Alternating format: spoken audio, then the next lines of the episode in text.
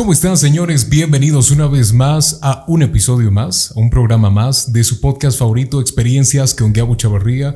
Este espacio donde tenemos personas súper interesantes y charlamos de temas súper interesantes de igual manera. Ahora, sin más, quiero introducir primero a mi, a mi invitadazo. Este, ¿Cómo estás, querido eh, Fabricio Vargas? Buenas tardes. Buenas tardes, Gabriel. Buenas tardes a toda tu audiencia. Emocionado de eh, estar en tu programa el día de hoy. Yo sigo tu programa desde ¿Ah, sí? varios lunes atrás y, y, va a ser genial verme el, el, próximo lunes. Va a ser genial verme este lunes. Este, ah, este lunes. hoy. No, muchas gracias, muchas gracias, Che. ¿Qué te parece el formato? ¿Qué te parece el lugar? Eso siempre le pregunto a mis, a mis invitados porque, no sé, quiero ver sus reacciones. ¿Qué tal? A mí me encanta, es muy bonito, desde tus focos hasta tu, hasta tu mantel. bueno, no sé si se ve el mantel, pero es un... Ah, no, sí se ve, sí se ve, lo pueden ver a la derecha de, de Fabricio, es un, es un mantel bonito, yo igual pienso que es un mantel bonito.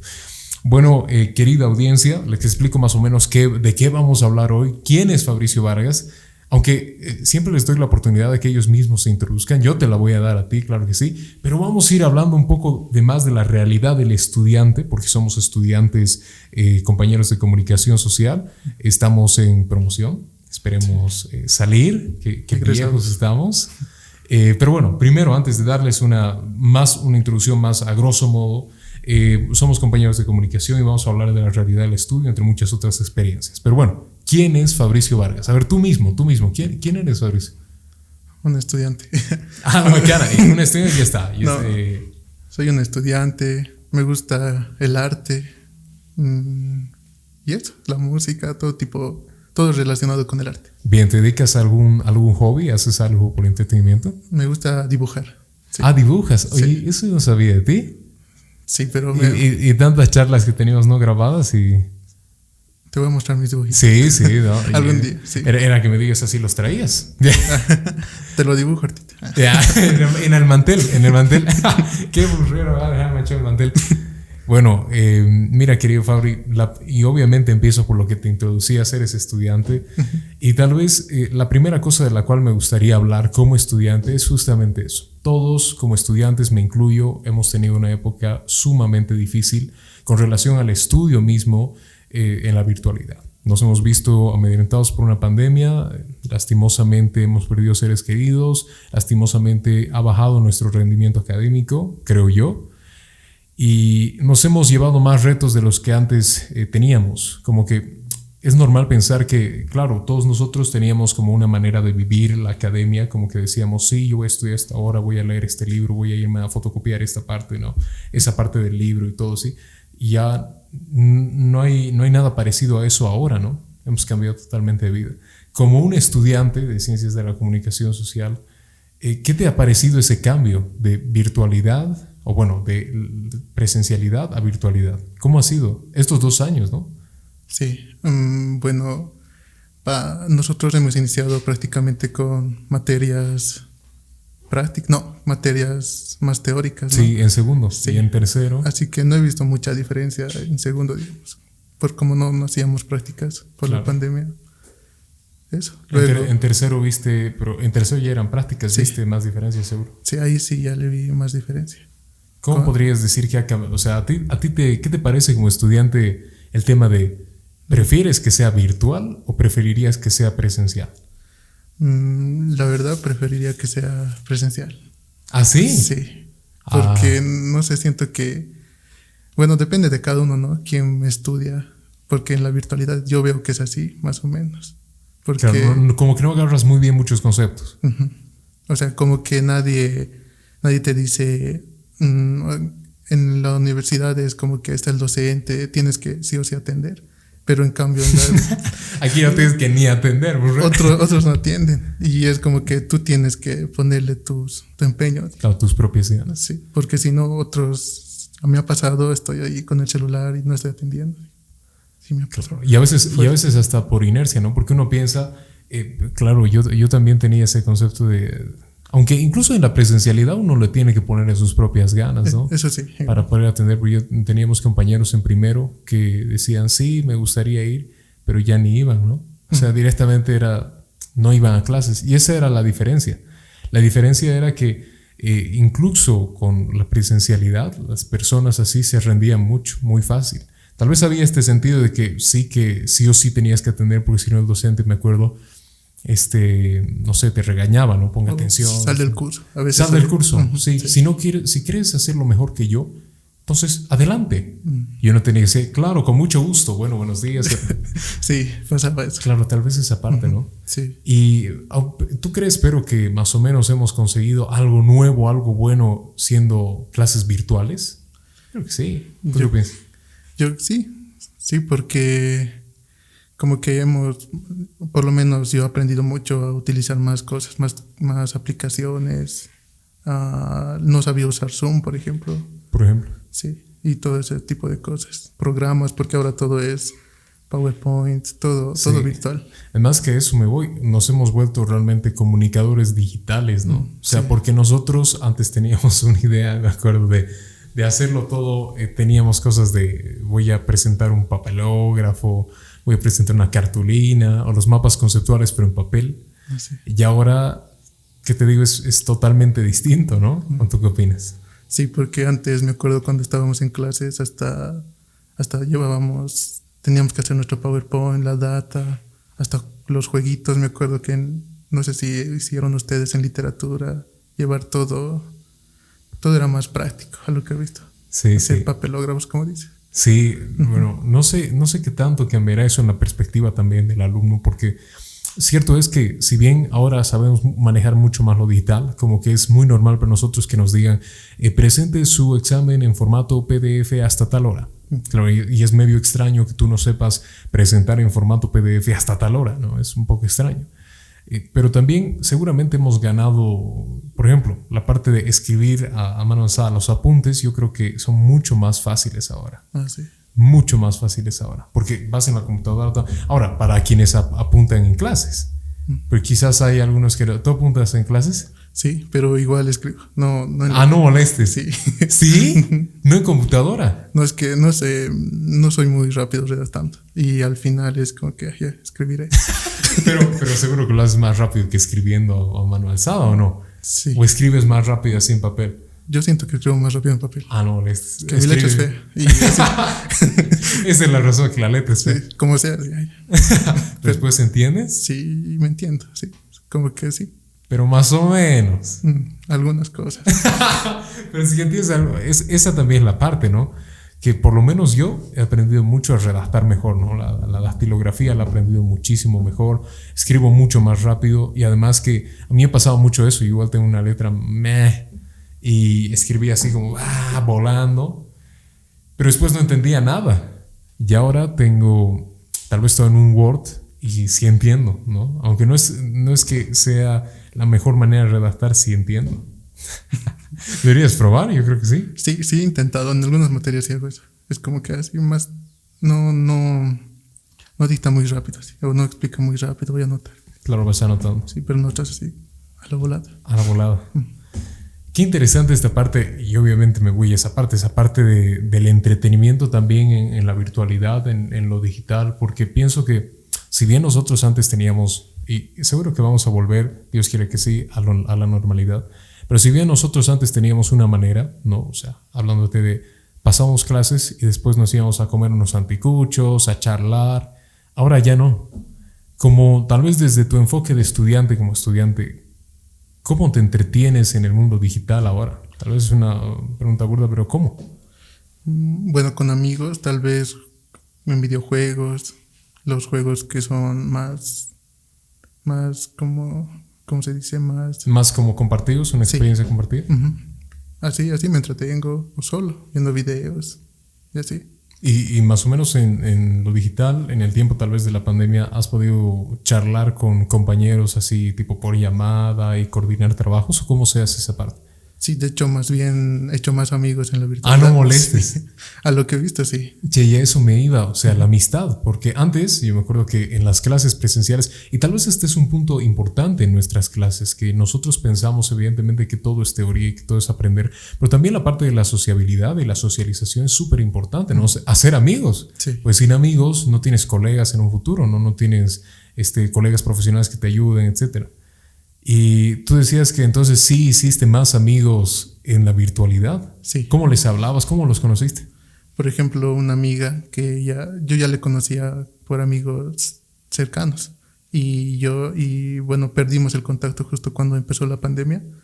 Y luego ella me empezó a hablar, así por WhatsApp. Y así empezamos. Y así con las demás personas igual. Como nos metían en grupos, haremos tal cosa. Así empezaba a conocer más a la gente. Claro, reuniéndote en grupos y empezando a hacer de todo. Mensajeando así. Ah, mira. ¿Y te has encontrado en físico con, con, algunos de los amigos que conociste virtual, digamos? Sí, con los compañeros, sí, con la ¿Y, mayoría. ¿Y, cómo es? ¿Es, es chocante? ¿Cómo...? No, contigo, por ejemplo, digo. ah, sí, yo, yo, aquí de ignorante, ¿no? ¿Cómo habrá sido? Es... porque yo te he conocido por la virtualidad. Sí, sí, es verdad. Claro, porque el primer año estabas en otro grupo y el segundo año ahí, claro. Sí. Mira vos. Y, no, y claro, no fue tanto, no fue tan chocante. Y ahora que lo imagino, he conocido a varias personas así y hasta más personas, es verdad. No, sí. Yo igual en primero, máximo eran cuatro amigos, digamos, conocidos. Qué interesante.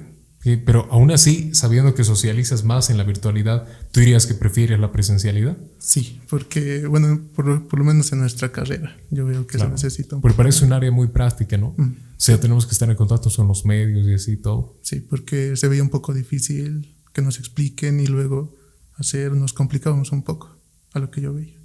Sí, sí, o sea, totalmente. Yo creo que además que en la virtualidad, para mí lo cómodo, y yo preferiría la virtualidad, que uno tal vez avanza más a su bola, ¿no? Tú, tú decides qué hacer.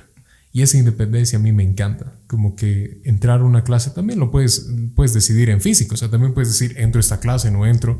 Como quien diría, me chacho, no me chacho. Aquí solo que es un poco más fácil en la virtualidad. No es tanto, ah, pero ahí están mis compañeros, pucha, ya. Entonces que aquí es, no, entro al enlace que ha mandado ya. Me duermo. me, duer me duermo, entre comillas. Después jugando, viendo Netflix. Jugando free. Jugando Free Fire, jugando. ¿Qué más hay? Hay. No creo que ya no está de moda el. Call of Duty. No, no, no. Este. El PUG. Sí. El PUG. Bueno, cualquiera de los juegos en línea compartidos podrías haberlos hecho para chacharte.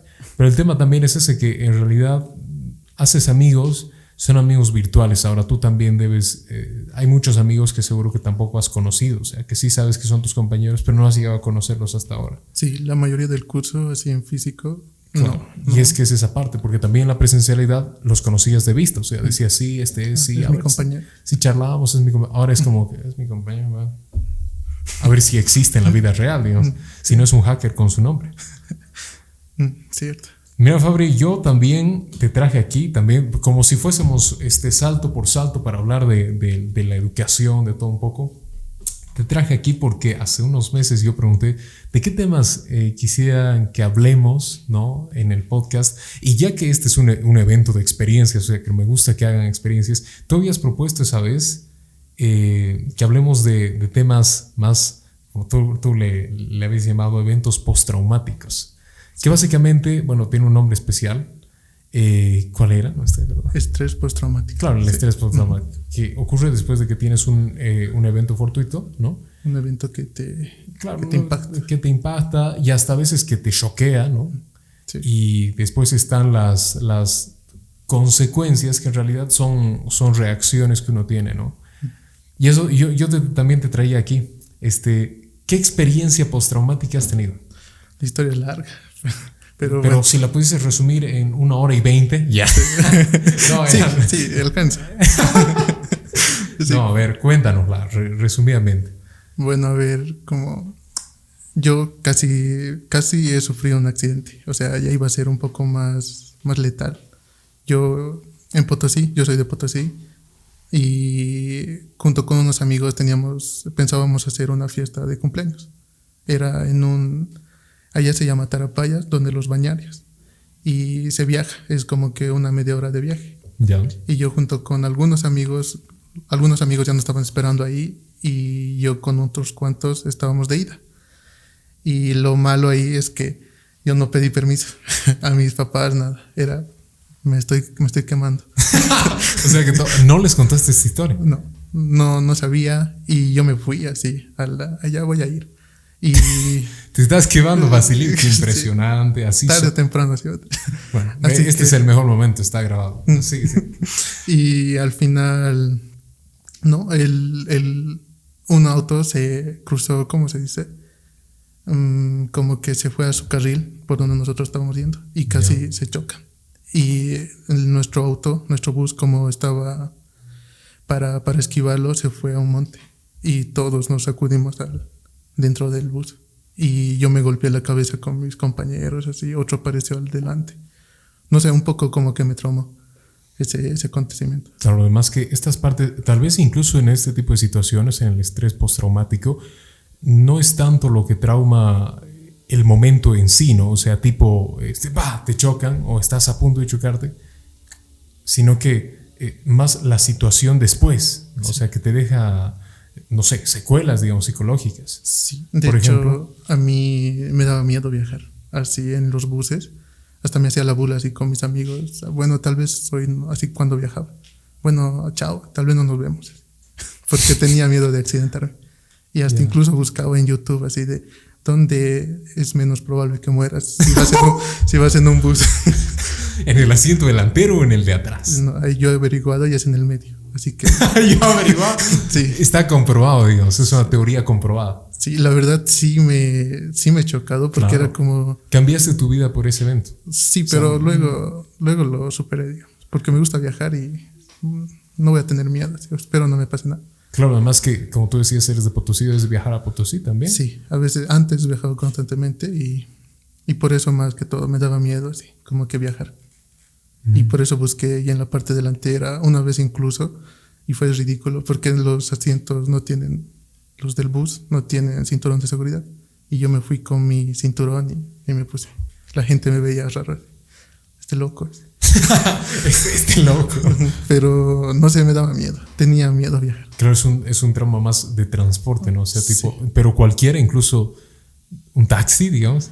En- bueno, cuando viajo con mi familia, no mucho, digamos. Es como que ya te confío. Claro, alguien está conduciendo que conozco, Sí. es diferente. Sí. Pero cuando alguien está conduciendo que no conoces, ahí es el tema. Sí. Y bueno, también a veces desconfío de mi familia. Es como de, no vayas tan rápido. Cuidado. Porque sí me daba miedo, un poco. Así no me gustaba ni ver la ventana. Viajaba y me ponía mis audífonos y ya.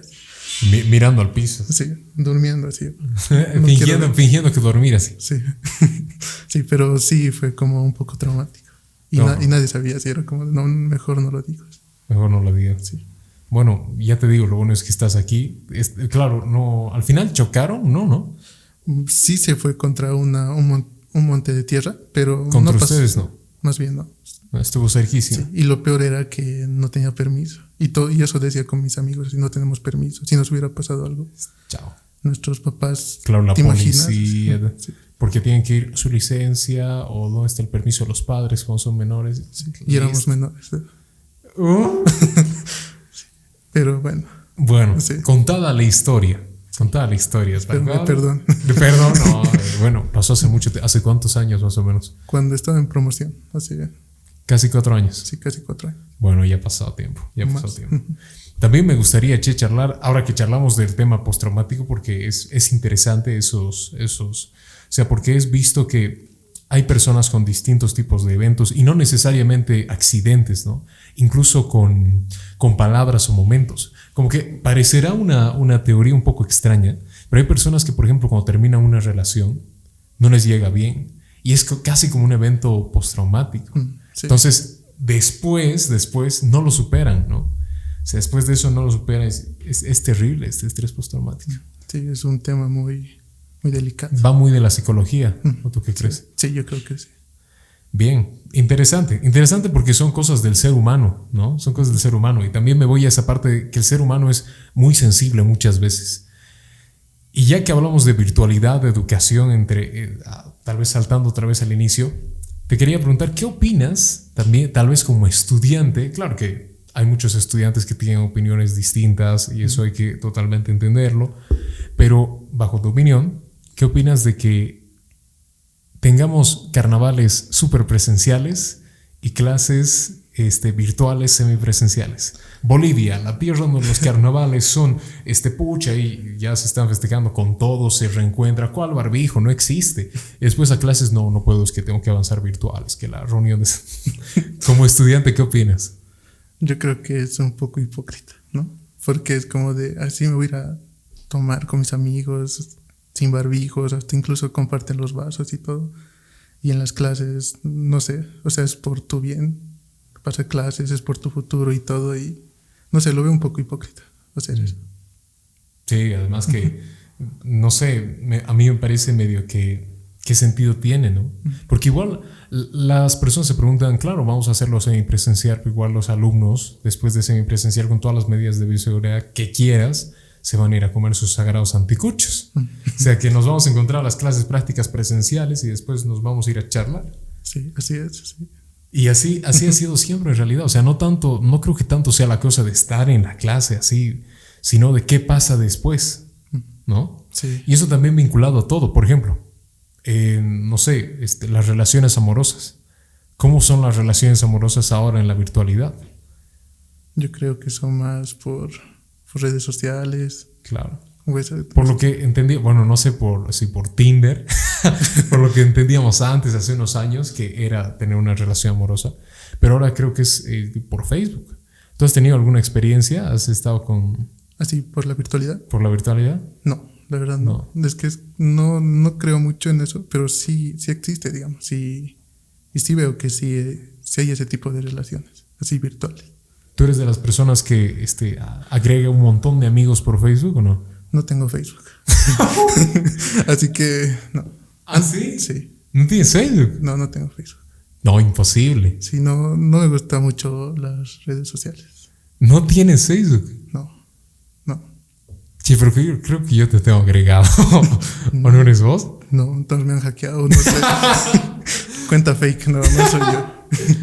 Oye, quiero, voy a revisar mi lista de amigos. No, en Instagram sí. Sí, tengo Instagram. en Instagram sí. Sí, sí eso sí.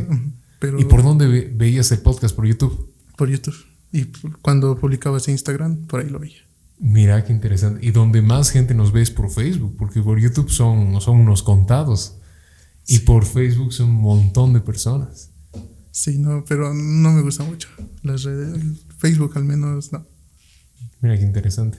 Y cuando vas a contactar con, con, personas, ahora digamos, si buscas una salida, si buscas salir con tus amigos, ya que todo es virtual, vas a contactar con la persona todo por WhatsApp, digamos. Sí, por WhatsApp. eso, ¿Eso lo haces normalmente ahora? Sí, por WhatsApp y por otras aplicaciones, así hablamos. Sí, mira qué interesante. Qué interesante. El otro día eh, no sé, ¿a ti te gustan las fiestas? No, no, no soy mucho de salir. Bien, bien, vamos a compartir una, una, una, opinión, una opinión. No sé, a ver, este, yo la lanzo porque en realidad es algo que me ha pasado y a ver qué opinas. El otro día estaba igual como le decía uno de los invitados, eh, conduciendo, casi todo lo veo conduciendo, ya digo, yo soy una, no sé, un, inadaptado. Nadie me cuenta nada. Lo veía conduciendo y veía unos jóvenes cerca por donde tengo, por donde estamos aquí en el estudio, que, bueno, sabrán mis invitados, eh, había una plazuela cerca, ¿no ubicas más o menos? Cerca de aquí una plazuela. No. Más concretamente, este, si vas para allá, tipo dirección, pero bueno, había una plazuela. Em, en esa plazuela, yo pues siempre hay un semáforo, siempre me detengo y habían personas, pero sin barbijo, eh, eh, tal vez no sé si bebiendo, pero tal vez medio chispas, como quien diría. Y, pero ni siquiera eran los únicos, eran un montón después, o sea, los vi a ellos primero y después yo iba de camino a mi casa, fui subiendo y había otro montón de, se ponen montoncitos, montón de así, así. Y tal vez esta es una opinión personal, pero a mí me parece totalmente irresponsable que las personas, los jóvenes especialmente, ya que estamos hablando de jóvenes, estén descuidando tanto su salud así. Y más encima hay este pretexto de que las clases deberían ser virtuales y después yo me voy a fiestar, ¿no? Sí, como que se quejan, ¿no? Sí. Como que ah, no sé si tanto, a mí no me gusta la, fiesta y no es porque no sea fiestero, pero me parece totalmente, este, o sea, me parece irresponsable que sea cualquier día, o sea, incluso los he visto en un domingo y ahí eso me parece muy mal, o sea, me parece muy mal. Me parece súper irresponsable que jóvenes, estudiantes, estén haciendo eso porque se pueden contagiar, claro que sí. Si se van besuqueando ahí con todos, ¿cómo no? Se van yaleando. También pueden contagiar a su familia. Exacto, exacto. Pueden contagiar a su familia, pueden contagiar a, a, todos, a sus abuelitos. Y sus abuelitos no es que vayan ahí igual besuqueándose con todos. ¿No? Y quién sabe, dead por eso. Entonces, creo que es, es, una reflexión más personal, tal vez. ¿Tú, ¿Tú qué opinas de las fiestas así? Ahora que teóricamente debería ser todo virtual y pandemia, y nada cambiado en ese sentido. Creo que desde que han, como que se ha flexibilizado un poco la pandemia, desde eso está empezando a ver un poco más de fiestas y como que ya no les importa, se podría decir, mucho a los que salen, ¿no? Mm. Yo igual veo por mi casa así, full gente tomando en las placitas, en todo lado. Qué desastre, qué desastre. Además que, ni qué decirte de, si tienen edad, digamos, no sé, 40 eh, años y son unos mayores, ¿no? son unos jovencitos. Yo te digo, ahí, ahí estoy seguro que he visto menores de edad. Hasta mayores, pero... Hasta mayor. Y eso, y, eso, y eso te voy a preguntar, ¿qué te parece que los mayores, digamos, treintones estén ahí en, en fiestas de jóvenes? No sé, siento que es como no sé, ¿qué, qué ejemplo? ¿no? Claro, yo les digo a su cara, qué irresponsabilidad. O sea, me parece que, o sea, ¿cómo? Como nos decía un docente, que tal vez los jóvenes, los jóvenes es como que decimos, ah, se está yendo mi vida, Sí, como que se está yendo mi vida, se está yendo mi juventud, ¿qué voy a hacer? ¿No? Por eso me voy a ir a beber y besuquear con todos, porque así se arreglan los problemas como no tengo la filosofía para pensar. como que hay otras alternativas, ¿no? Claro, antes de la que tú piensas, y esa es, porque eh, seguro que hay trintones ahí metidos en fiestas con chiquillos y que tienen trabajo y todo, pero su vida está perdida. Cierto. Pues no los juzgamos. Pero. Claro, no, no los juzgamos, ¿no? Uh, no, yo no los juzgo.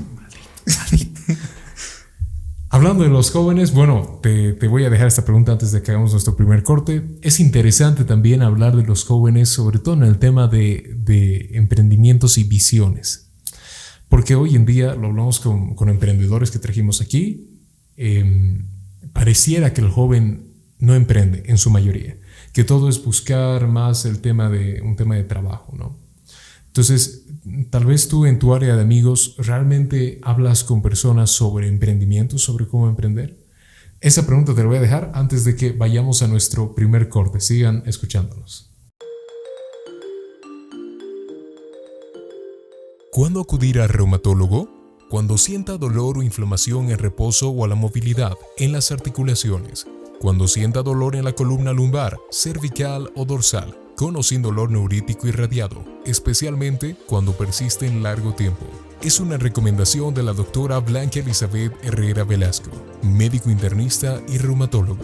Calle Padilla 337. Consultas al 464-377-27. Volvemos después de esta corta pausa, señores, a nuestro tremendo invitado que lo tengo aquí enfrente. Ya les digo, es como una charla tal vez entre, entre tecuas, entre amigos, esta vez sí grabada porque habíamos hablado varias veces. Y estamos hablando, había dejado el tema en, los jóvenes de verdad emprenden. ¿Tú qué crees? Yo creo que sí. Sí, sí, conozco mucha, mucha gente que sí ha emprendido. Sí, jóvenes especialmente. Sí, jóvenes. Por ejemplo, como me decías de si entre con mis amigos hablábamos, sí, sí hacíamos como en la carrera, por ejemplo, como que así eh, tener un espacio, por ejemplo, en la radio, digamos así. Decíamos, sí, tendremos nuestro espacio en la radio, iremos a hablar como que sí tratamos de emprender. Yo creo que sí, los jóvenes son Los jóvenes sí. Entonces es una mentalidad más, más, más enfocada, pero tú dirías que es la mayoría, son unos pocos, depende. Yo creo que unos pocos. Como decías, yo creo que otros esperan, bueno, voy a salir de mi carrera y recién voy a, después de eso, sí trabajo y todo. Es que es esa parte también. Después ya cuando sea profesional y tenga mis dos títulos másteres de aquí a 20 años, voy a empezar a emprender. Sí. O si no es esa salida de voy a trabajar para, no sé, una empresa. ¿no? Sí. Mm, sí, a mí. Yo, yo quiero trabajar para una empresa, pero para conseguir los, los fondos tal vez. Claro, los fondos para emprender. Que de hecho no está mal trabajar para una empresa. Pero el tema es esa idea de voy a trabajar para una empresa toda mi vida. A eso no. No, claro. Pues espero no así. Espero no. espero que no. espero que no, eso lo vamos a ver luego. Y esa parte de emprender también me voy a que los jóvenes A ver, no sé, yo, yo, yo veo que hay mucha, mucha, o sea, una, una especie de doctrina, quién sabe si, de pensar que los jóvenes simplemente se dedican a las fiestas, que seguro que sí los hay, como los que hablábamos antes, ¿no? Este tema de, lo que me había tocado. Hay de todo en el documento, tú lo has dicho, hay de todo. Pero dentro de eso de, del todo, o sea, hablando, hay también los jóvenes que el otro día veía, los eduactivistas. Uh, no, yo creo, yo creo que me cuente que, porque Fabricio aquí es un eduactivista. Ojo el término, ¿no? Ojo el término. En la RAE ya debe estar el eduactivista. sí, sí, bueno, sí soy eduactivista. Y, ¿Qué es ser un eduactivista? Bueno, nosotros nos somos como, bueno, somos activistas y tenemos un, un pensamiento. Nosotros luchamos contra la violencia de cualquier tipo y buscamos la igualdad de género. ¿Y es, una especie de, de, grupo, de agrupación? Sí, es un, sí, es un grupo. ¿Y a nivel, a nivel local solamente o a nivel...? De hecho, nos asociamos con otras, con otros, con otros, ¿cómo se dice? Con otras, con otros grupos, así como las Juana Zurdo y ahí. Ah, con ellas hay un, hay también el, los activistas son a nivel Bolivia, hay en Cochabamba, en Sucre, en todo lado. Ah, mira. Sí. Qué interesante. Y es, más esa es la función, digamos, de prevenir o concientizar a la gente sobre la violencia. Wow, eh, interesante. Además que esto hacen de todo, todo tipo de actividades, asumiré. Tipo marchas, pancartas o cómo. Sí, vamos a... Todos piensan eso, de hecho, que somos feministas. y yo soy uno de ellos. Yo no soy, pero somos, piensan, incluso todos dicen eso así. Es como de, ¿qué son así? Les decimos, luchamos contra la violencia y así. Ah, son feministas. Y, ah, son feministas radicales así. Pues pintar las calles y no, no. bueno, sí hay feministas en nuestro grupo, pero. Pero no, no, es que estén representando exactamente a los sí, activistas. Sí, o sea, sí, o sea, no hay, no hay nada de no hay nada en contra de, los de las feministas. Además que seguro que los apoyan, porque tampoco es que sea un movimiento eh, descartable el feminismo, es un movimiento, yo apoyo el feminismo. Sí, yo igual, o sea, apoyamos. Exacto. Vamos a las marchas cuando hayas. Exacto, pero no es que necesariamente sean todos feministas. y que el grupo no es, no es generalmente, no somos feministas radicales, así. otros dicen eso, ah, son, se hacen la burla. Se hacen la burla. Sí, a mí así, un amigo así, ah, entonces es los que pintan las paredes. Ah, No. y tienen algo bien fundado y más bien yo voy a pedir que lo muestres, que trajiste contigo un librito de ah, sí. Bueno, me regalaron, hubo una, una, reunión, nos reunimos, en sí es de la, es, es de la universidad. en cada universidad A ver, a ver. Este es, ahí se ve. Este, así se llama, así nos pueden encontrar en Facebook. Nos pueden encontrar eduactivistas por una vida libre de violencia. Sí, solo eduactivistas Chuquisaca, los de aquí. Ahí te han dibujado, tú eres el morado. Sí. sí. Pero sí, es más luchamos. Sí, tú eres el morado. Ay, pero. Más luchan por el tema de calmar la violencia de género, ¿no? O de cualquier tipo, me decías. Sí, por, por ejemplo, el anterior año se han enfocado más en. Nos hemos enfocado más en luchar contra la violencia en la universidad porque a veces hay abuso de poder por parte de los docentes y todo eso. ¿Tú conoces algún, algún caso? Sí he escuchado casos, porque en las ¿Ah, reuniones hay, o sea, dan charlas a otras, a los, por ejemplo, a la carrera de enfermería, todo tipo de carreras. Y ahí escuchas así, algunas hablan y algunos igual. Ahí dan sus experiencias y dicen, bueno, sí, yo pasé por eso. Así. Es más para visibilizar y no se queden callados. Claro. ¿Tú, ¿Tú alguna vez has tenido alguna alguna experiencia aprovechando el tema, eh, tal vez de, no sé, discriminación en la universidad? Discriminación así, no. No, no. No. Sí, sí han sido como prejuicios así, pero luego... pero no discriminación. No, Pero igual eso también es una especie de violencia, ¿lo consideran ustedes? Los prejuicios sí. Sí, ¿no? De hecho sí. Sí, porque yo también veía en, redes sociales este tema de, de, prejuzgar por cómo es una persona o cómo viste o, o cómo habla incluso me parece algo sumamente grave. Sí, por ejemplo, nosotros igual hablamos sobre el sexismo de las mujeres, así, de, del machismo igual, del micromachismo. En sí, prácticamente es eso. Y uno, como dicen, nos deconstruimos en este grupo. Mira qué interesante. Sí, porque yo, o sea, todos dirían, ah, tú eres hombre, no feminista. No, no, pero, o sea, ahí te deconstruyes y, te das cuenta que sí a veces tienes esos comportamientos machistas O micromachismo. Ok, micromachismo. Ahora, esto del micromachismo es, es sumamente polémico. Sí. Y también micromachismo, yo he escuchado micromachismo es que le abras la puerta a la mujer cuando va a salir del auto. Uy, ahí yo difiero. Totalmente, ¿no? Porque no creo que eso sea micromachismo. Sí, de hecho, yo, una, yo en una de estas charlas que asistí, nos dijeron ahí, nos preguntaron a los hombres, ¿tú te consideras machista? Y yo así, bien firme, les dije, no, no soy machista. Y mi compañera de algo, sí es machista. ¿Qué así? ¿Por qué así? Acabas de hacer algo machista. ¿Por qué?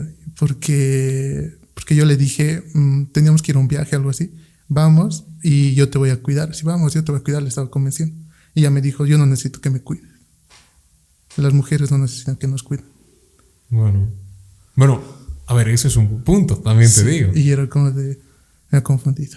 Claro, porque es verdad, no, las mujeres, hay mujeres que también necesitan que las cuiden, no, es que a veces sí, este, sí necesitas que te cuide, que tampoco lo dijiste así, ¿no? Sí, yo, yo lo dije más por, por buena gente, digamos, vamos, yo te voy a cuidar, no te preocupes, vamos a estar así, vamos a ir al viaje, no nos va a pasar nada.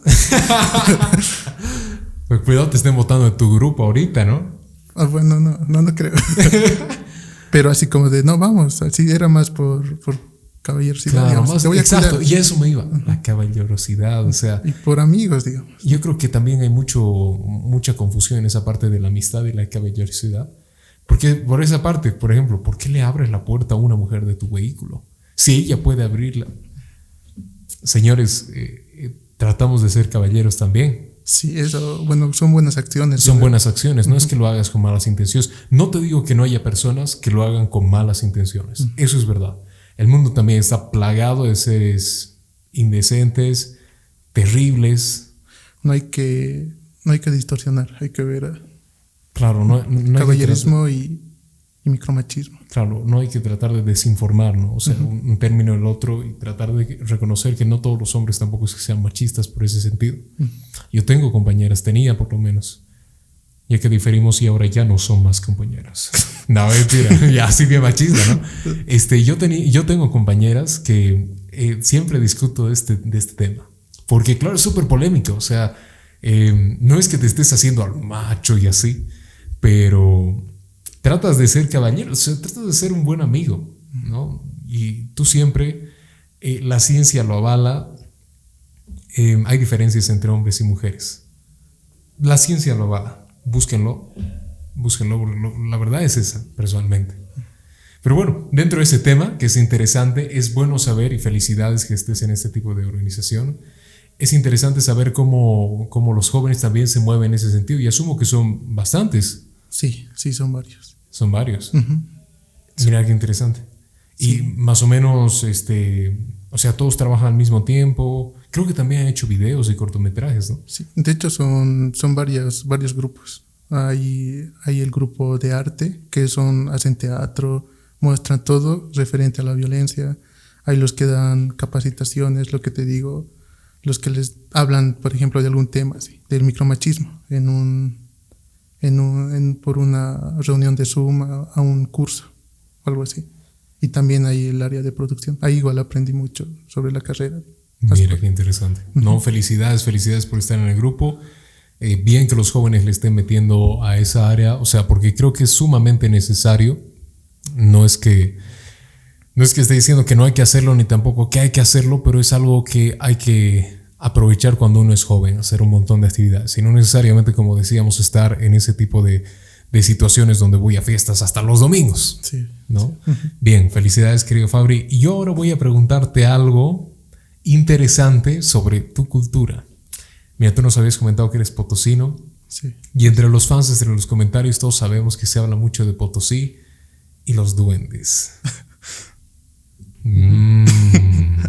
duendes. Yo tengo miedo a los duendes. Y eso me iba. ¿Crees en los duendes? ¿Tienes alguna historia referida a ellos como, como, potosino? A ver, no es que solamente los potosinos sepan sobre los duendes, porque aquí en Sucre también se habla mucho y de hecho en todos los departamentos de nuestro país. Pero hay muchas más leyendas, y eso es sabido, en Potosí sobre los duendes.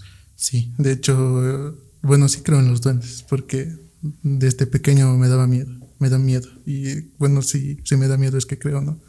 Y sí hay historias. Todos dicen que en los pozos hay duendes o en los hornos.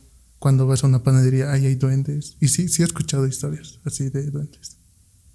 Muchas. ¿Nos podrías contar una? ¿O alguna experiencia tal vez que hayas tenido? Una personal tal vez. Bueno. Sí, sí, mucho mejor. Sí, eh, era como...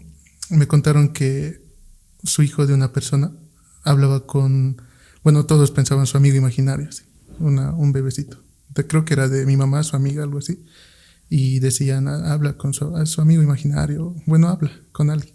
Pero realmente era un duende. Y un día creo que, que el niño apareció muerto, así de la nada. No, no sé cómo es la, la historia, pero creo que pasa algo ahí. Cuando, cuando, cuando hablan con duendes los niños, porque creo que eso creían, bueno, al menos eso me decían que, que los duendes hablan más con los niños. Mm. Y así, esa historia. Bueno, no, no me la sé muy completa, pero algo como que murió el niño. Por, por el Eso, duende. eso es seguro. Sí, Uno ya, mal cuerpo, ya me estoy metiendo el Fabri. perdón. No, no, no. Pero así como que algo ¿Y, y tienes alguna eh, experiencia que tú, tú hayas visto algún duende, al- algo más personal? No, de hecho, no, nunca. Nunca he visto nada. ¿Y Sí. algún familiar? Sí, familiares sí han visto. ¿Sí? ami- Amigos igual, así. Sí, una vez un amigo me dijo, cuando yo, yo solía tocar en bandas, y Ah, sí. sí, Eso, vamos a entrar ahora. ¿Qué te dijo? y cuando nosotros nos recogíamos muy tarde, después de tocar, y él se fue a su casa y me dijo, yo estaba, ya era tarde, así de noche, y estaba yéndome, y vi un duende en el, pues, caminando así, viniendo hacia mí, corriendo, como un, como un pingüinito ahí, hacia mí, así. Eso Y te contó tu amigo. Y sí se ha traumado. Y él así, eso fue su, su estrés postraumático. Tenía miedo. Vino al día siguiente a tocar así asustado. He visto un duende. así. Ya no voy a tocar hasta tarde. se asustó. Y sí hay duendes. Eso dice mucho que van detrás también de, de las fortunas, como también que de lugares que tal vez tienen un tapado, ¿no? Mm, Eso es famoso. Sí. en- tap- y en Potosí seguro que has tenido este, este ¿conoces a alguien que haya encontrado un tapado o, o tal vez si hay tapados en la ciudad? Yo creo que sí. sí, todos. De hecho, mi abuelita me decía, sí, en nuestra casa hay tapado. sí, debe haber tapado. Porque todas las casas del centro existe un tapado. Todos hablan de eso. Pero nunca.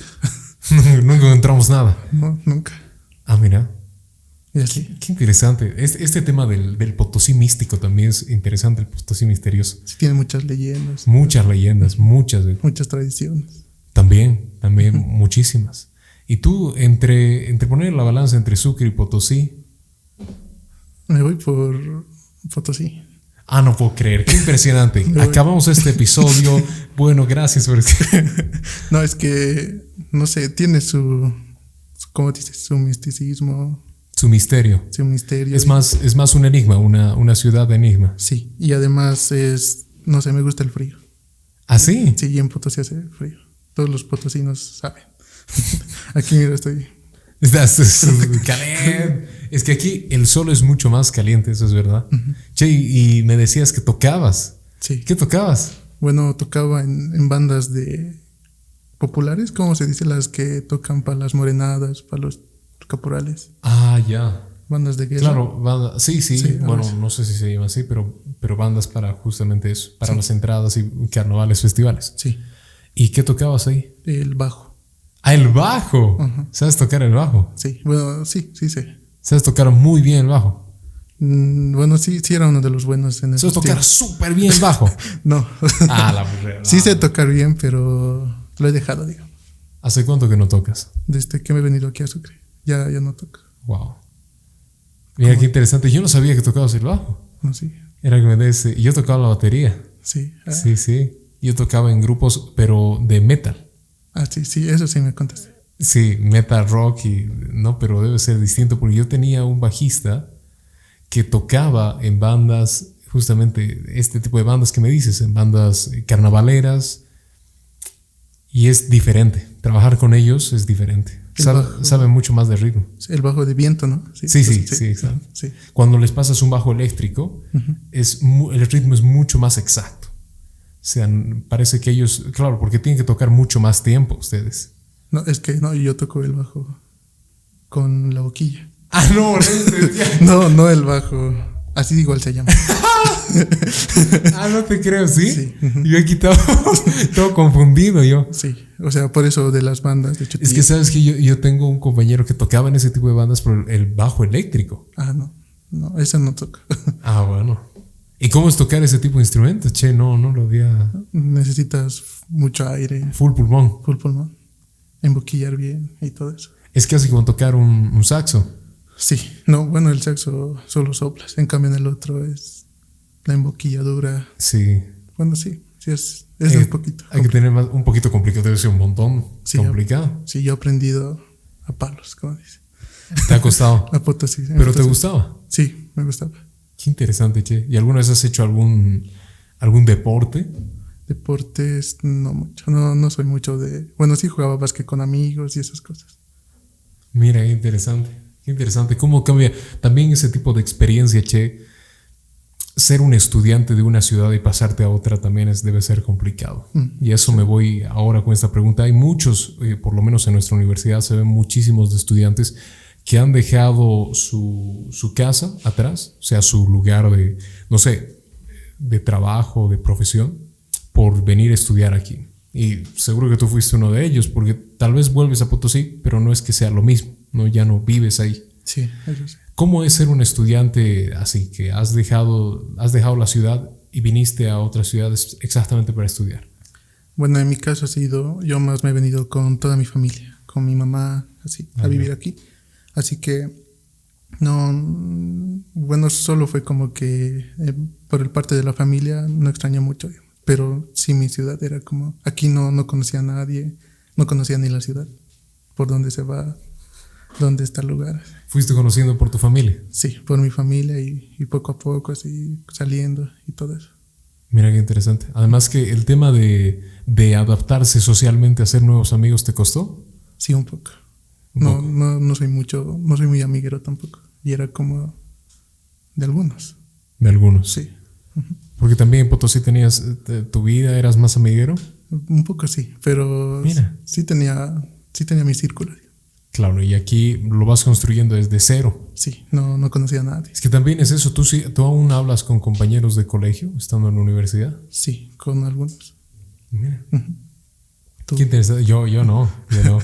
y bueno, no, no sé. Yo no sé, porque a veces depende. ¿A qué te refieres con hablar? A ver, yo me refiero a hablar tipo este que cada semana se estén diciendo, hola, ¿cómo es? O salir así.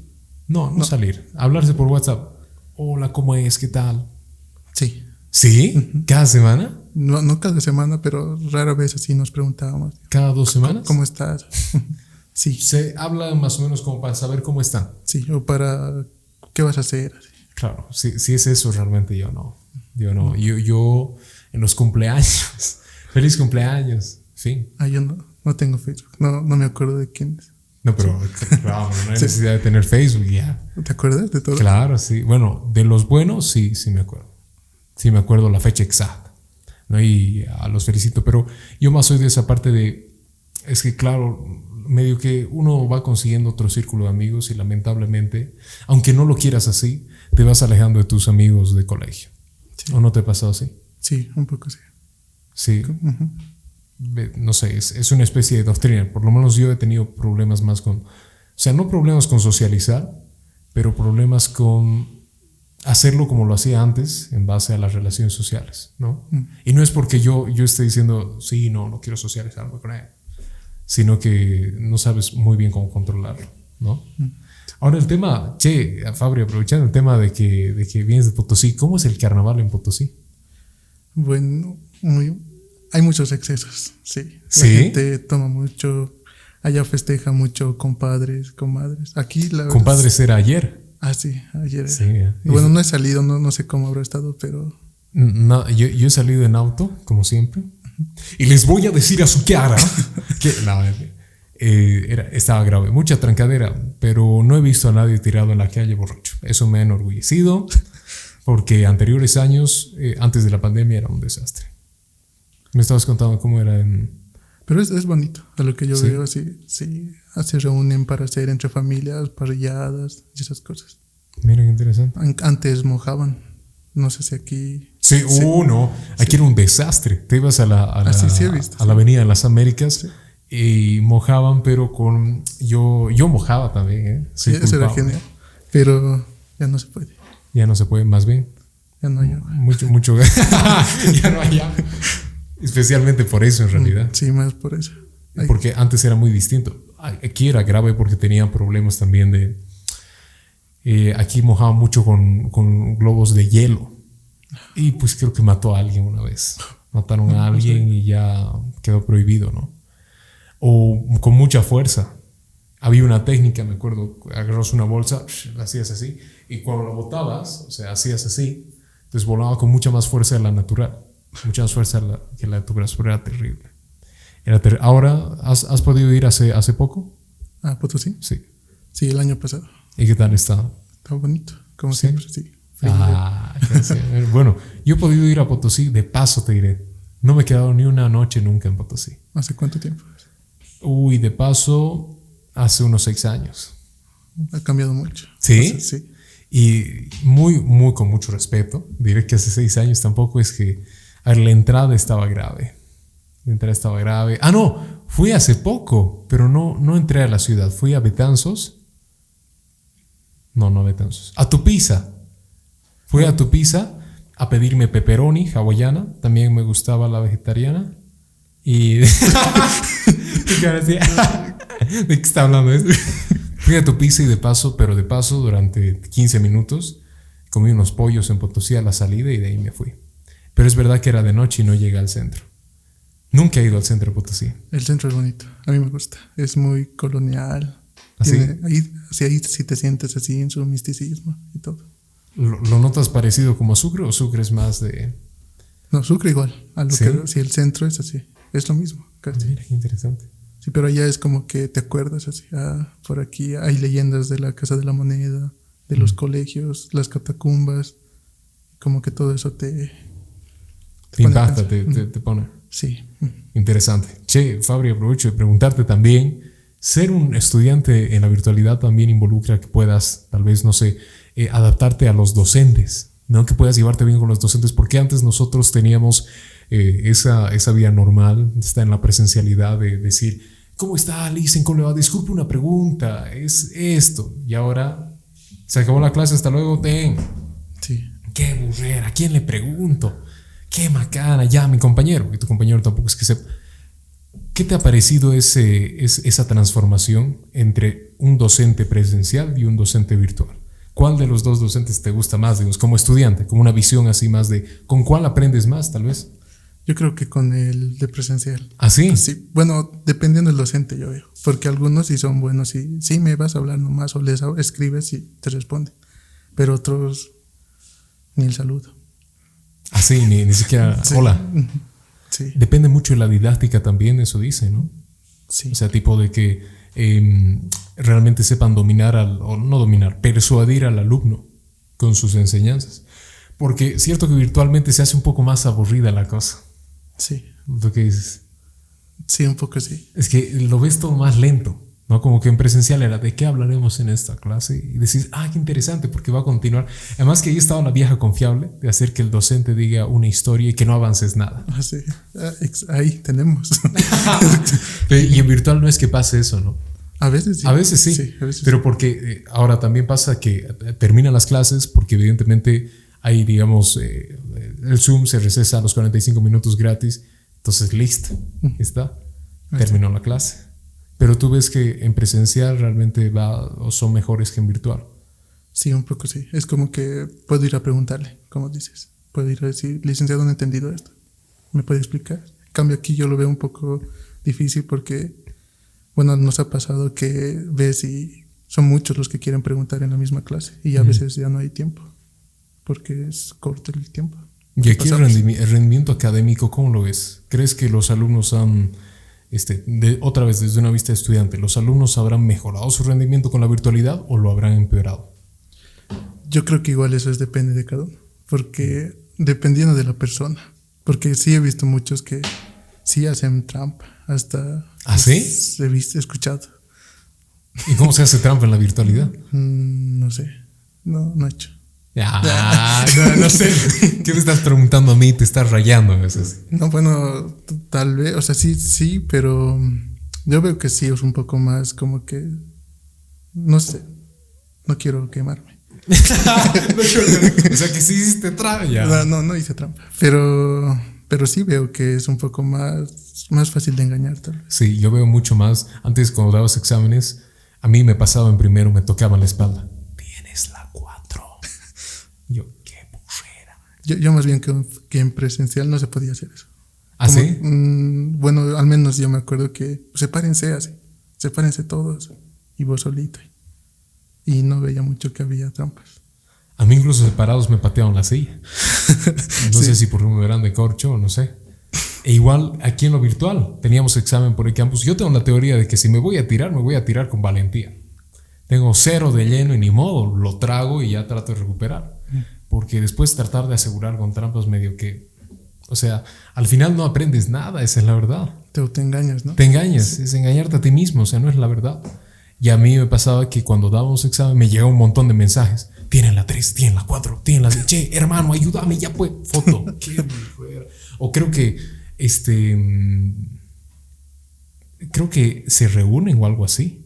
Porque alguna vez me llegó un mensaje, estamos reunidos entre tanto, tanto, ayudamos. Qué durísimo. También ha parecido más eso. Es un... es- los jóvenes se han vuelto más tramposos, ¿o no? Sí, tal vez. con esto, porque eso se adaptan, o sea, en la presencialidad no puedes porque ahí está el docente así, con su regla, bueno, antes no estaba, antes estaba con su regla, ahora ya no con su regla, pero con su presencia, me refiero, ¿no? Sí, ojo. Claro, está, ah, eso te ponía, No, sí, ojo. ojo, sí. Está haciendo trampa. Mientras que ahora han dado más, o sea, es darle al joven la facilidad de que pueda pensar en técnicas para hacer trampa, que está muy mal y yo sé qué les pasa. Sí. Sí, porque al final te engañas a ti mismo.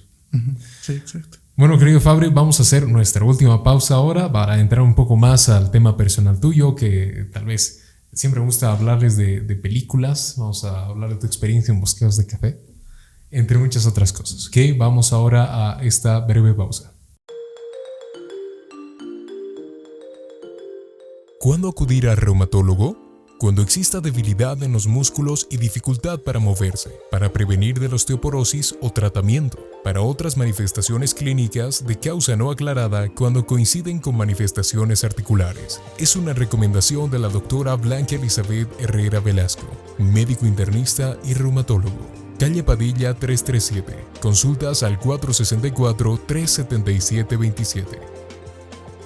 Bueno, señores, volvemos una vez más a este, bueno, la, la segunda pausa. Después de la segunda pausa llega esta parte, nuestra última parte con la entrevista. Esta tarde hablamos más de colegueo, más, más una charla de amigos, que me gustó porque da un poco más de dinamismo, ¿no? Abrimos la ventana por si acaso, si notan alguna diferencia en el audio, porque hace un calor, Sí. ¿sí o no? Y Sí. tú con chompa. Sí, es que potosino soy. Dije, va a decir eso, es que soy potosino. Sí. Además que Potosí es un súper frío, eso es verdad. E incluso cuando es de día. Sí, estoy acostumbrado así. a- no a, me est- a estar así con chompa y todo. Bueno, mira, yo me tuve que sacar y todo, ya mucho calor, ya, ya no aguantaba. Bueno, Fabri, quería tocar la parte más ahora del cine, porque eh, parece curioso, porque yo he estado trayendo a personas del crew de Bosquejos de Café, ¿no? De nuestro equipo, fuimos hablando, de alguna u otra manera estaban conectados. Tal vez porque hice algún, alguna especie de lazo especial con ellos, porque trabajamos durante muchos meses. Pero bueno, estuviste en el cortometraje Bosquejos de Café, ¿qué te pareció la experiencia y qué tal? Genial. Para mí fue como, la verdad nunca, siempre, siempre vi y siempre quise estar así en una producción. Y fue como, wow, ahora estoy en una producción y aprendí mucho. Eso es lo más valioso.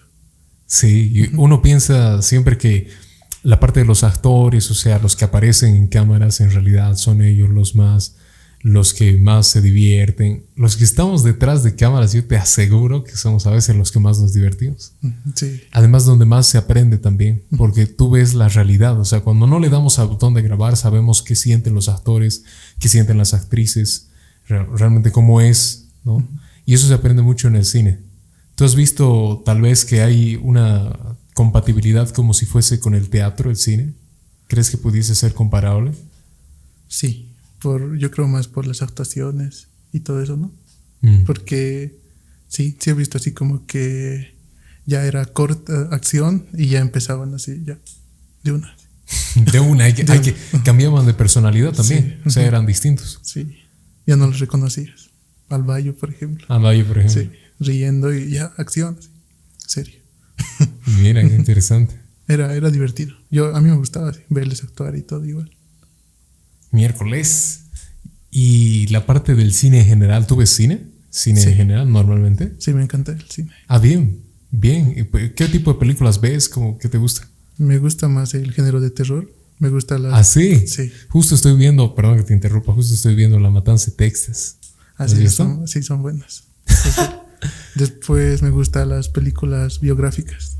Y después el drama, Los documentales, asumiré. documentales, sí, algunos, sí. Depende de la, de la Segunda Guerra Mundial y así. Depende de, de qué trata. No, mira. sí, eso, ese tipo de pe- películas. ¿Y tienes alguna favorita? Mm, de terror me gusta Nosotros. No sé si la has visto. No, ¿no? ¿De, de, de qué director es o qué No actores me aparece? pero aparece la actriz Lupita Nyong'o, una afroamericana. So- son sus dobles, no sé si viste. No, Son dobles, es tipo, tipo de terror, pero más suspenso a lo que veo. ya. Más dramática también. No, no, sí, un poco dramática. Es genial, a ver si lo ves. Gracias, lo voy a ver. Y después, así biográficas, yo, yo Tonia. Es de una patinadora olímpica. Tampoco. Tampoco, tampoco. Pero esas, son- mira que yo veo películas, ¿eh? Esas me gustan. Esas son mis favoritas. Che, ya te has metido en, en centro, centro. Porque esas películas no, no se consiguen. Las debes comprar de, de CD. Sí. Y ah, ah, la nosotros está en Netflix. En Netflix. Ah, no te creo. Sí. Voy a buscar. Y la yo Tonia no. No, en DVD, la vieja confiable. Sí, la, la de cinco pesitos. Me hace copiar. Sí, es- Bien, bien, qué bien. Che, Fabre, yo también aprovecho de preguntarte. Tú estuviste, por lo menos, eh, yo creo que sí se, se puede charlar este tema porque es algo que hacemos nosotros en comunicación, que es hacer un proyecto de investigación. En tercer año eh, haces un proyecto de investigación. Nosotros lo hicimos con el doctor Valdivieso, un proyecto de investigación sobre algún área que te impacte dentro de la comunicación. Yo lo hice sobre el cine, pero algo que me pareció interesante en ti es que lo hiciste sobre estereotipos. sí. Y de eso quiero que hablemos ahora. ¿Qué te encontraste ahí? Porque en realidad tú hiciste un, un proyecto sobre si existían o no estereotipos. Sí. ¿Es verdad? Prejuicios y estereotipos. Y- En, el, en la universidad. En la universidad, en nuestra carrera específicamente. Sí, en nuestro curso en sí. ¿Y qué encontraste? Sí, sí existe. ¿Sí existe? Y no solo en nuestra carrera, en todo lado. ¿Y, y cómo es? Más vamos a ver si nos puedes eh, comentar. Estamos. A ver, yo, yo investigué que, que muchos juzgamos a las personas por tres, por tres formas, por tres cosas. Por su apariencia fís- física, por su forma de vestir y por su, hasta incluso por su, como su lenguaje verbal y no verbal. Así por Mira. sus modismos, se podría decir. Por esas tres, esos tres factores. Y incluso otros por la higiene. La higiene. La higiene es como de estar sucios. Y hay- había gente así. ¿Sí? Sí, y ahí escriben. O sea, yo Y, hice o sea, tú, tú pediste, claro, hiciste encuestas, pero con esto de sí, no, sí, este. Yo hice preguntas trampas así. Como ¿Cómo- que cómo? Tú, tú cuando ves a una persona te fijas así en su apariencia o algo así, en su, su higiene así. Y otros sí respondían, sí, es importante. A ver si, si me podrías hacer una encuesta a mí. A ver, A ver si yo hago prejuicios no. Tengo un libro de, de- de prejuicios y, y estereotipos que más bien pueden comprar en la calle Padilla 337. Sí. No, se llaman maniquíes, ¿verdad? Tengo, y creo que lo traje, ¿verdad? eh, me hubiera servido ese libro. Claro, pero. Uy. Mira. Genial. Regálame. Libro sobre. libro sobre los estereotipos. Y yo lo escribí, entiendo muy bien los estereotipos y por eso te había pedido que me hagas un test. A ver, un test. A ver, mm, tú, cuando conoces a una persona, ¿cuáles son los, los factores que más te, te importan? O Claro, sea, que no sea un sucio, que no sea un comunista, que no sea. Ya, no, mentira, no, no, no. Porque hasta los estereotipos entran en su forma de pensar. A, Sí, lo, ¿no? que, a lo que he visto. sí. A ver, tu pregunta es, cuando conoces a, un, a una persona cualquiera, Sí, en cualquier- cualquier contexto. Sí. Bien, para mí es importante, sin duda,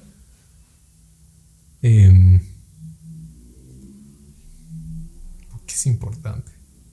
Porque debe haber algo siempre así, ah, le voy a... Claro, es que yo también generalizo mucho. Por ejemplo, si lo, si lo encuentro en una universidad, ya de por sí pienso, bueno, y soy, o sea, pienso mucho las cosas. Pago su matrícula, o sea que incluso sean 200 pesitos, puede, eh, tiene ganas de estudiar, ya debe ser buena persona por estar en la universidad. Pero cuando es alguien en la calle, digamos, pongámoslo así, si de la nada viene alguien, oye, yo te conozco. Yo veo mucho, tal vez, em, la parte del habla, sí, eso es verdad.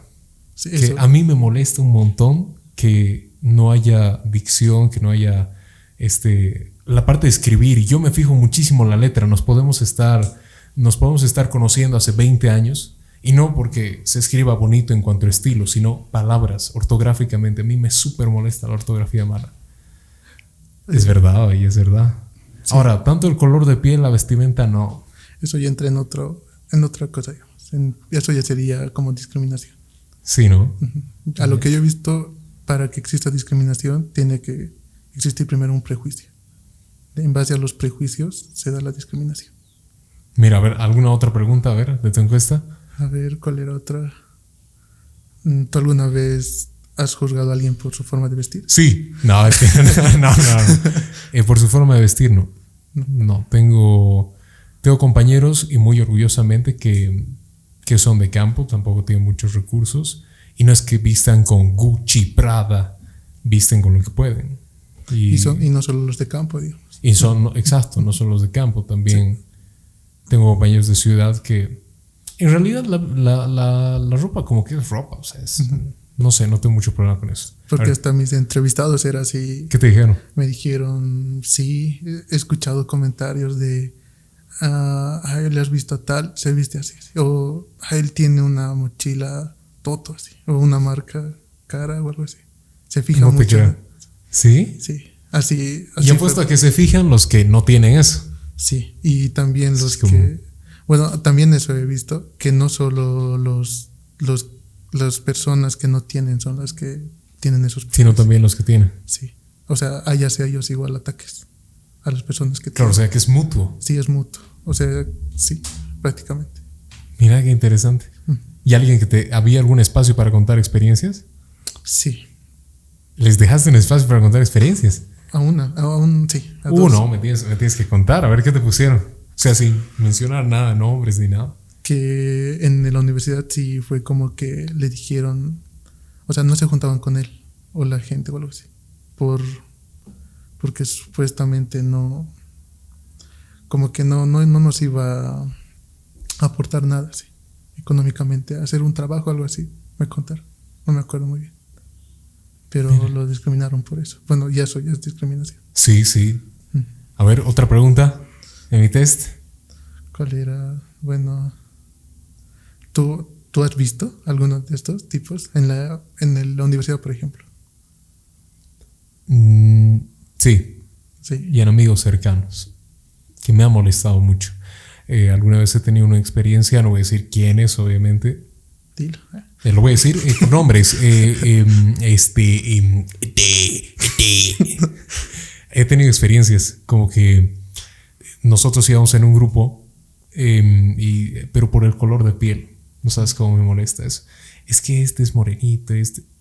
Mira, yo sé que este es un problema grande. O sea, yo.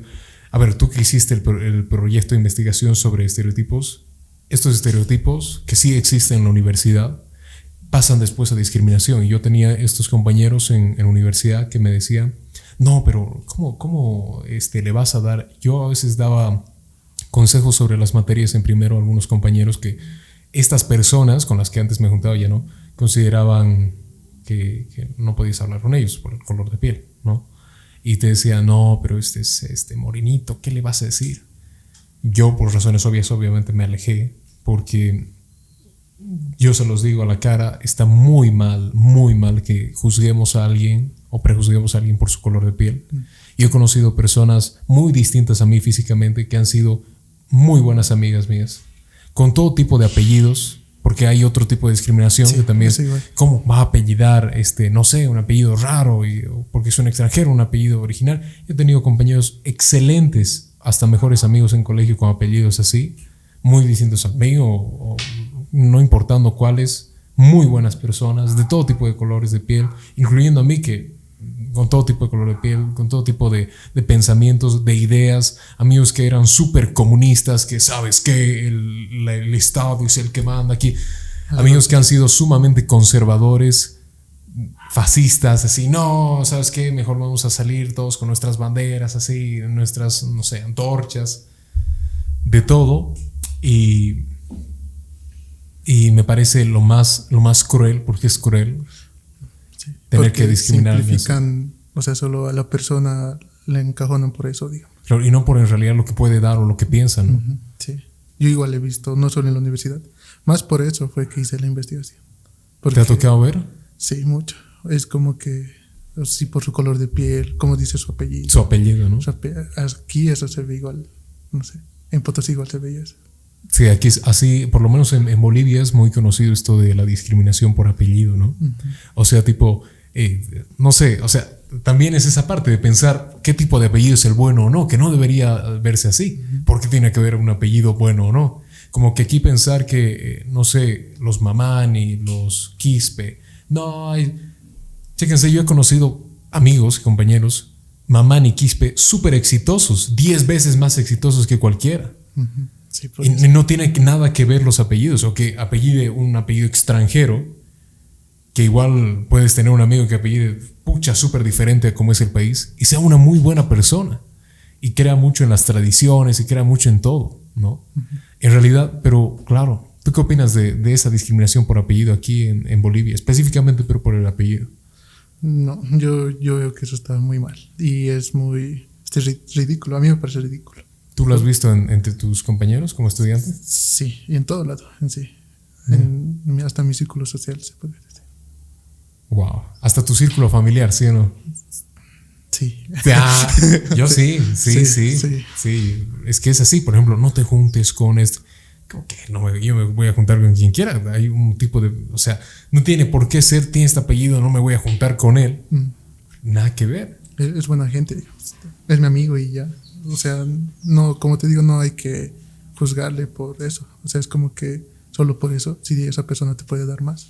Sí, mira, y eso es totalmente comprobado porque en tu investigación pudiste ver que evidentemente hay este tipo de prejuzgamientos y hasta discriminación, incluso por este factor del apellido, ¿verdad? Mm, sí. Sí, de todo tipo había. Sí. Salieron más, más cosas. Yo, yo encajo en eso, como te digo, esas cuatro cosas, pero había más. Era como que de, por color, por, por situación económica, por todo. Salió, salió por todo tipo de cosas. Wow de variantes, como dicen. Todo tipo de aristas, variantes. Sí, todo, todo tipo de... Sí, hay, no, no solo hay prejuicios por eso, hay de todo. Mira, mira, y ya prácticamente te has hecho un experto en ese tema, tal vez, después de tanto investigar. Sí, un poco sí. Y realmente es, es, que trae muchos recuerdos también esa parte, ¿no? O sea, porque tú eh, llegas a pensar, y realmente yo, yo habré discriminado a alguien así, porque también lo ves, lo ves en. Yo lo he visto mucho en los bancos, tristemente. Sí. Porque tienes un apellido y te dicen, sí, pase. Y viene, no sé, un señor. te trata mal la cajera. Sí, en todo tipo de lados. O sea, viene un señor con un apellido extraño, este, Hohenzoller. ¿Cómo está, señor? Buen día. Pase. Tome asiento. Pues vas tú, ¿no? Sí, ¿qué quiere? ¿Cuál es el trámite? Apuré. Apuré. Ya puedes, ya puedes, pase, pase. Mm, sí. ¿No ve? Sí, toca Como también al, al, otro lado. Viene un señor que, que no sé, eso también, quién sabe, por venganza. Un señor con un apellido más, no sé, más como no extraño, digamos, no extraño al mismo país. ¿Y cómo está, señor? Y viene un apellido súper extraño. Ah, este es un invasor de nuestro país, qué aburrido. Sí. El colonialismo abajo, pero en realidad no tiene nada que ver eso. Sí y le meten de todo, posiciones políticas y todo se entremezcla.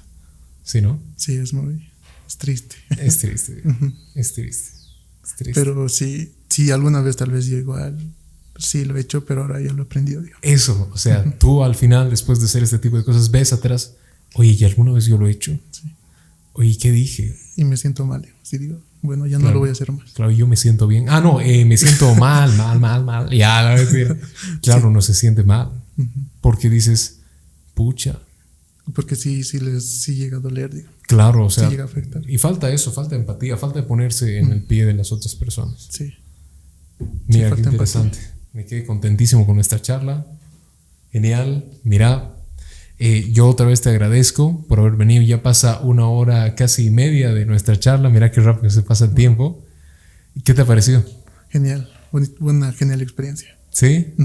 ¿Realmente son experiencias con Gabo Chavarría? Sí, exactamente.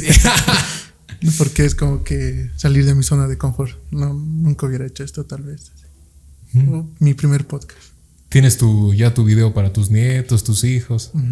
Bueno, si es que los tienes. Esperemos. Ah, bien, bien, bien. Bueno, querido Fabri, ha sido una experiencia otra vez genial. Gracias por darnos su tiempo, por venir aquí a charlar un rato. Yo sé que este episodio es netamente, netamente, o sea, muy sinceramente para los fans, porque eh, te traje aquí con el objetivo de una charla, ¿no? una charla de colegueo más. No es que, no es que tú realmente tal, tengas un área de expertise exacta, todavía te estás descubriendo y eso es excelente porque tenemos un montón de fans que se siguen descubriendo a sí mismos, estudiando, emprendiendo. Por eso te felicito por lo del educativismo. Incluso si te sales de esto o sigues, estoy seguro que vas a encontrar la idea para seguir tu camino a encontrar tu identidad. Así que bien, querido Fabri, gracias otra vez. Te dejo esta cámara para que saludes a quien quieras. Manda saludos a todos, eh, los que quieras, porque ya después los invitados, era que mande un saludo ah, a mi chica, qué aburrido. Y después me va, me va a terminar. Ya. Mándaselos a quien quieras y lo que quieras. ¿Dónde te podemos encontrar si quieres que te sigan o lo que quieras? A ver, bueno, saludos a mi, a mi mamá, a mi prima, a toda mi familia. También invitarlos que nos sigan, ¿no? Al, a la página de Facebook de los activistas. Y eso. Muchas gracias por invitarme a tu programa nuevamente. No, a ti las gracias, Fabri, a ti las gracias. Yo sé que eres un hombre ocupado porque te dedicas mucho. Incluso, mira. Ya me tengo que ir. te están llamando al teléfono de los negocios, a ver, eh, ¿dónde está? Incluso así, eh, con la educación, con tus clases, con el eduactivismo, con todo, todos tienen sus cosas y sacar un pedacito, una hora y veinte para que vengamos a charlar, me parece increíble. Más bien, muchas gracias. Y bueno, espero que te haya gustado, espero que a ustedes les haya gustado. Vuelvo a repetir, para los que se quedaron aquí y están interesados en adquirir esto, mi libro, El Maniquí, pueden hacerlo eh, mandándome un mensaje a Messenger, a esta página, donde yo les explico todo, absolutamente todo. Es una gran forma de apoyar este proyecto, el podcast, que yo creo que está muy interesante. Comprarlo. Así que... Ah, no, eh, no lo tengo. No, no está disponible. Y nada, nada, señores, muchas gracias. Eh, esto ha sido Experiencias con Gabo Chavarría. Un episodio más. Un saludo. Que vaya muy bien. Gracias por escucharnos. Y nos despedimos a la cámara. Chao, chao. Chao, señores. Gracias.